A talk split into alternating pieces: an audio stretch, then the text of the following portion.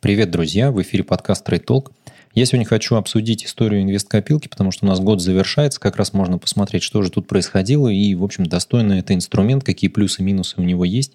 И, конечно же, поделюсь опытом своим э, использования этого инструмента. Напомню, что у меня на канале есть уже три ролика, которые посвящены инвесткопилке, а, с тем, как, в общем-то, было объявлено, что это такое, да, опыт двух месяцев использования и а, ответы на основные вопросы о том, как исчисляются налоги, а, в общем, в каких инструментах хранится, что еще там надо знать об этом инструменте. А, можете посмотреть, ссылку я оставлю на а, плейлист в описании. Этот ролик новый, естественно, тоже войдет в этот плейлист. Ну и посмотрим, что там у нас будет дальше происходить. Что могу сказать про инвесткопилку вообще в целом, да, то есть что это такое, вы, я думаю, можете посмотреть предыдущие ролики и сразу же поймете, о чем там идет речь. Ну, сегодня давайте мы, наверное, поговорим про э, непосредственно мой счет, я здесь э, покажу вам сейчас, что у меня с ним происходило, да, то есть у меня э, на счете на текущий момент находится восемьсот шестьдесят девять долларов, это что-то в районе шестьдесят четыре тысячи рублей, и каким образом это все было сформировано. Вы видите график, здесь понятно, что есть один из провалов, этот провал связан с тем, что я выводил деньги частично и переключался с инвесткопилки в рублях на инвесткопилку в долларах. Начинал я в июне две тысячи двадцатого года, вот мы сейчас с вами находимся в тридцатого декабря, и я вижу для себя определенный результат, и он не очень хороший. Пополнял я эту инвесткопилку с... Вы видите на экране как раз, что у меня шаг округления выбран сто, и сумма регулярных переводов две тысячи рублей еженедельно. Я в течение двадцати шести недель пополнял инвесткопилку на две тысячи рублей, соответственно, перевел такими регулярными вложениями пятьдесят две тысячи рублей, и одиннадцать тысяч рублей у меня поступило от округлений. При этом, конечно, в последнее время много было в iTunes, чего куплено, ребенок обнаружил, что там можно покупать мультики. Надо что-то с этим делать, попробую как-то ограничить. Ну, так или иначе, доход составил всего девятьсот семьдесят два рубля, с него еще надо вычесть тринадцать процентов. Потому что тринадцать процентов – это наш эн дэ эф эл, который мы с вами должны уплачивать государству. Ничего здесь не поделать, и Тинькофф, как брокер, в целом это все выплатит. От Тинькова было тут письмо о том, что налоги будут исчисляться совместно со счета инвесткопилки и моего брокерского счета. Это логично, потому что на самом деле это инвесткопилка, по сути, это актив биржевой, который у меня есть на моем брокерском счете, который просто мне в брокерском приложении не показывается. Он такой продукт банковский, который мне вот демонстрирует банк. Ну и, конечно же, здесь очевидны тренды новые, да, о том, что любые вот эти новые инструменты накопления, которые отличаются от депозитов, они будут предлагаться как некие продукты банков, которые, в общем, люди в целом не могут, там, не сильно будут понимать, что в них содержится внутри, их будут убеждать, что это все стабильно, хорошо и, в общем, идеальный инструмент для вложения денег. Ну, наверное, так и есть, можно посмотреть. Я вот как раз собрал для себя бэктестинг этого портфеля и стратегии, когда мы с вами вкладываем регулярно, пополняем этот счет, ну, то есть имитируем с вами использование инвестиционной копилки как раз как инструмента с вот этими округлениями и регулярными пополнениями. Что у меня здесь происходит? Вы видели по предыдущим роликам, наверное, его уже, что вот с первого января, мы там, собственно, ну, не с первого, а со второго, да, когда котировки у нас начались, мы видим, что идут пополнения регулярные, покупаются вот у нас какие-то этих бумаг. Я здесь для себя упростил расчет этого портфеля, то есть привел его к ровно такой же структуре с точки зрения долей вхождения в него инструментов, то есть это как раз это общий рынок акций ви ти ай, и ти эф-ка ви ти ай, джи эл ди, это и ти эф-ка на золото, да, и ти эф-ка долгосрочных облигаций и краткосрочных облигаций на рынке США. Собственно, все использует Vanguard, потому что оно имеет минимальные комиссии. И, насколько я помню, оно, собственно, в структуру вечного портфеля в долларах как раз и входит. Что мы здесь видим с вами? Мы видим, что в целом сами по себе вложения в инвесткопилку, они принесли двенадцать целых четыре десятых процента годовых, если бы мы с вами просто купили какой-то портфель вот этот сформированный на начало этого года. То есть мы пережили бы все просадки, все было бы хорошо, и вот мы получили бы для себя двенадцать целых четыре десятых процента доходность. На самом деле она была бы еще выше, потому что тридцатого числа почему-то вот у нас там провалилось немножечко э, с точки зрения котировок эти и ти эф-ки, ну еще не начался биржевой день в США, посмотрим, что там будет. Ну, я думаю, что все стабилизируется, в общем, можно было, конечно, на предыдущий день посчитать, ну, так или иначе. Ну, было бы, наверное, в районе тринадцати процентов.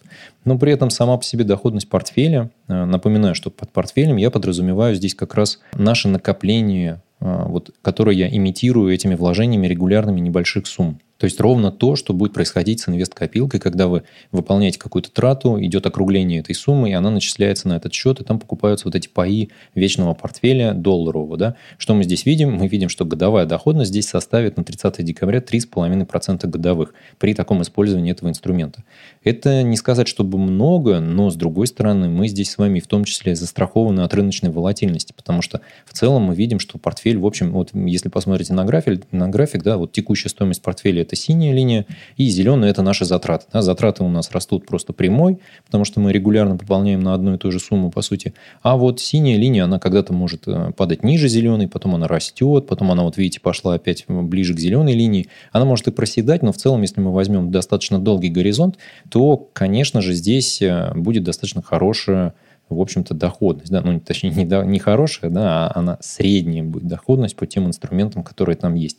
И инструменты выглядят достаточно сбалансированными. Я уже говорил в предыдущих роликах о том, что здесь облигации пятьдесят процентов, часть из них это краткосрочные, которые страхуют нас от роста ставок.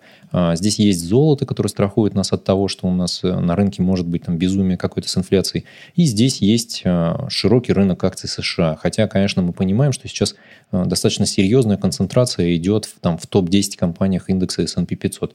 Весь остальной, в общем-то, широкий рынок долгое время в этом году просто отставал. Соответственно, мы видим здесь не такую хорошую динамику. Но давайте посмотрим на то, что происходило с этим портфелем полгода, да, потому что появился этот инструмент где-то в середине лета, я начал в июне им пользоваться, и я здесь делаю такой бэктестинг, начиная с июня. С июня у нас динамика не очень хорошая, потому что мы видим, что рынок находился в каком-то то ли боковике, то ли каких-то нехороших движениях, да, мы видим, что золото у нас не особо двинулось вперед, вот рынок вырос, а облигации при этом немножечко даже как бы и постояли на месте, и дали немножко сбой. При этом здесь, естественно, нет дивидендных выплат, то есть портфель дал бы чуть-чуть больше, но так или иначе на коротком горизонте ими можно пренебречь. Что мы здесь видим? ноль целых семьдесят четыре сотых процента доходности на вложенные средства на свои. Ровно то же самое мы видели в моем вот этом ролике, и вот он здесь возникнет, сейчас вы увидите, что это какие-то там девятьсот семьдесят два рубля. В общем, ситуация не очень хорошая. С чем же это связано? Связано, на мой взгляд, это все с тем, что мы с вами видели. Связано это, конечно, с тем, что с начала года у нас было очень хорошо с точки зрения волатильности все, да, то есть активы все падали. При этом мы видим, что сам по себе портфель, Тинькофф инвестиции, да, вечный портфель в долларах, он падал не так активно. То есть он упал у нас всего на тринадцать процентов относительно того, что было в начале года. Напомню, что вот биржевой индекс эс энд пи пятьсот падал вот на тридцать один - тридцать два процента. При этом индекс эс энд пи пятьсот в итоге дал нам доход четырнадцать целых четыре десятых, да, а портфель этот дал одиннадцать целых семьдесят шесть сотых. Итоговую доходность вот с начала года, да, year-to-date я как раз вот ограничиваю этим всем там, и мы видим, что практически в одиннадцать целых семьдесят шесть сотых мы вышли. А с чем это связано, конечно, почему отличие есть такое с моим расчетом? Ну, во-первых, потому что здесь у меня не включены комиссии за управление, и тут нужно понимать, да, что товарищи в Тинькофф, они, конечно же, денежку берут, поэтому year-to-date доходность двенадцать целых четыре десятых, и мы видим, что доходность как раз одиннадцать целых семьдесят шесть сотых самого этого ю эс ди, да, ну, то есть стоимость пая, она соответствует стоимости чистых активов фонда. Соответственно, что мы видим? Что за год мы с вами, как инвесторы, да, недополучили, вот давайте одиннадцать целых семьдесят шесть сотых, и что мы здесь имеем? А здесь двенадцать целых четыре десятых. То есть мы не получили с вами ноль целых шестьдесят четыре сотых процента за год. Вроде не так много, да, то есть они комиссию, которую указывали, там, что это ну, ну, какие-то там менее процента с точки зрения стоимости чистых активов, то есть получается, что даже меньше, но все равно эта комиссия, она, конечно же, съедает нашу доходность, потому что в составе фонда включены также и ти эф-ки, которые тоже съедают какой-то кусочек доходности, и мы с вами имеем, получается, двойную накрутку комиссии на этом инструменте в вечном портфеле, и, в общем, он, кроме как кормлением управляющей компании Vanguard и управляющей компании Тинькова, он, конечно, ничем не занимается. То есть мы видим с вами, что вроде бы все хорошо должно быть, но при этом не так все выходит интересно для инвестора, если мы занимаемся вот такой историей с точки зрения усреднения. То есть мы видим, что доходность, она не такая высокая на, на годе, да, то есть три и пять десятых, а за полгода из-за того, что как раз рынок, рынок облигаций, он стоял на месте практически и немножечко даже приседает в ожиданиях того, что в следующем году у нас, может быть, хоть какие-то отголоски инфляции появятся, да, соответственно, долгосрочные облигации, они немножечко приседают, дают повыше доходность. Золото у нас с вами выходило летом на пике, а потом обратно возвращалось, и широкий индекс акций, он как бы вырос, но вырос за счет того, что выросли в нем там топ десять бумаг, В целом, конечно, по нему ожидания роста могут быть выше. А в этом году, соответственно, вот эта стратегия с усреднением, она практически ничего не дала. Но я напоминаю, что в следующем году это может быть, конечно же, не так, потому что есть ожидания, с одной стороны, что золото у нас будет стоить дороже двух тысяч долларов, облигации останутся в своей цене, они, может быть, немножечко потеряют. Ну и есть ожидание, что широкий рынок акций также должен начать приносить какую-то доходность, поэтому нельзя сбрасывать со счетов это как инструмент, да, то есть вот эту структуру вечного портфеля, она, скорее всего, доходность определенно будет давать, но просто вышел такой неудачный год, да, что эта стратегия не дала практически ничего, то есть мы видим, что ноль целых семьдесят четыре сотых процента в долларах в целом это можно было бы получить, купив даже там десятилетний трежери сейчас дают больше, да, то есть ноль целых девяносто семь сотых, и при этом это суперстабильный источник заработка. Поэтому, конечно, история о том, что средняя доходность этого портфеля семь процентов годовых, ну, это случится, конечно же, скорее всего, на каком-то десятилетнем горизонте. Поэтому не стоит ожидать, что вы, используя этот инструмент, будете зарабатывать семь процентов годовых прям вот гарантированно. Да? Если бы вы в начале года покупали, да, вы получили бы двенадцать целых четыре десятых процента. Но стратегия усреднения на таком рынке привела бы все равно к три целых пять десятых процента. Вроде бы не так много, но в целом, на мой взгляд, это хорошая доходность с учетом того, что вы не вкладываете огромную сумму, вы несете риск того, что делаете ставку на какой-то один инструмент в текущем моменте рынка, то есть вы диверсифицируете свои вложения с точки зрения структуры активов и с точки зрения временного горизонта. То есть вы покупаете и в моменты провалов на рынке, и в моменты, когда рынок растет. И это приводит к тому, что вы усредняете свою доходность. То есть если мы говорим про эту инвесткопилку и про структуру этого портфеля, то здесь надо ориентироваться на достаточно долгий горизонт.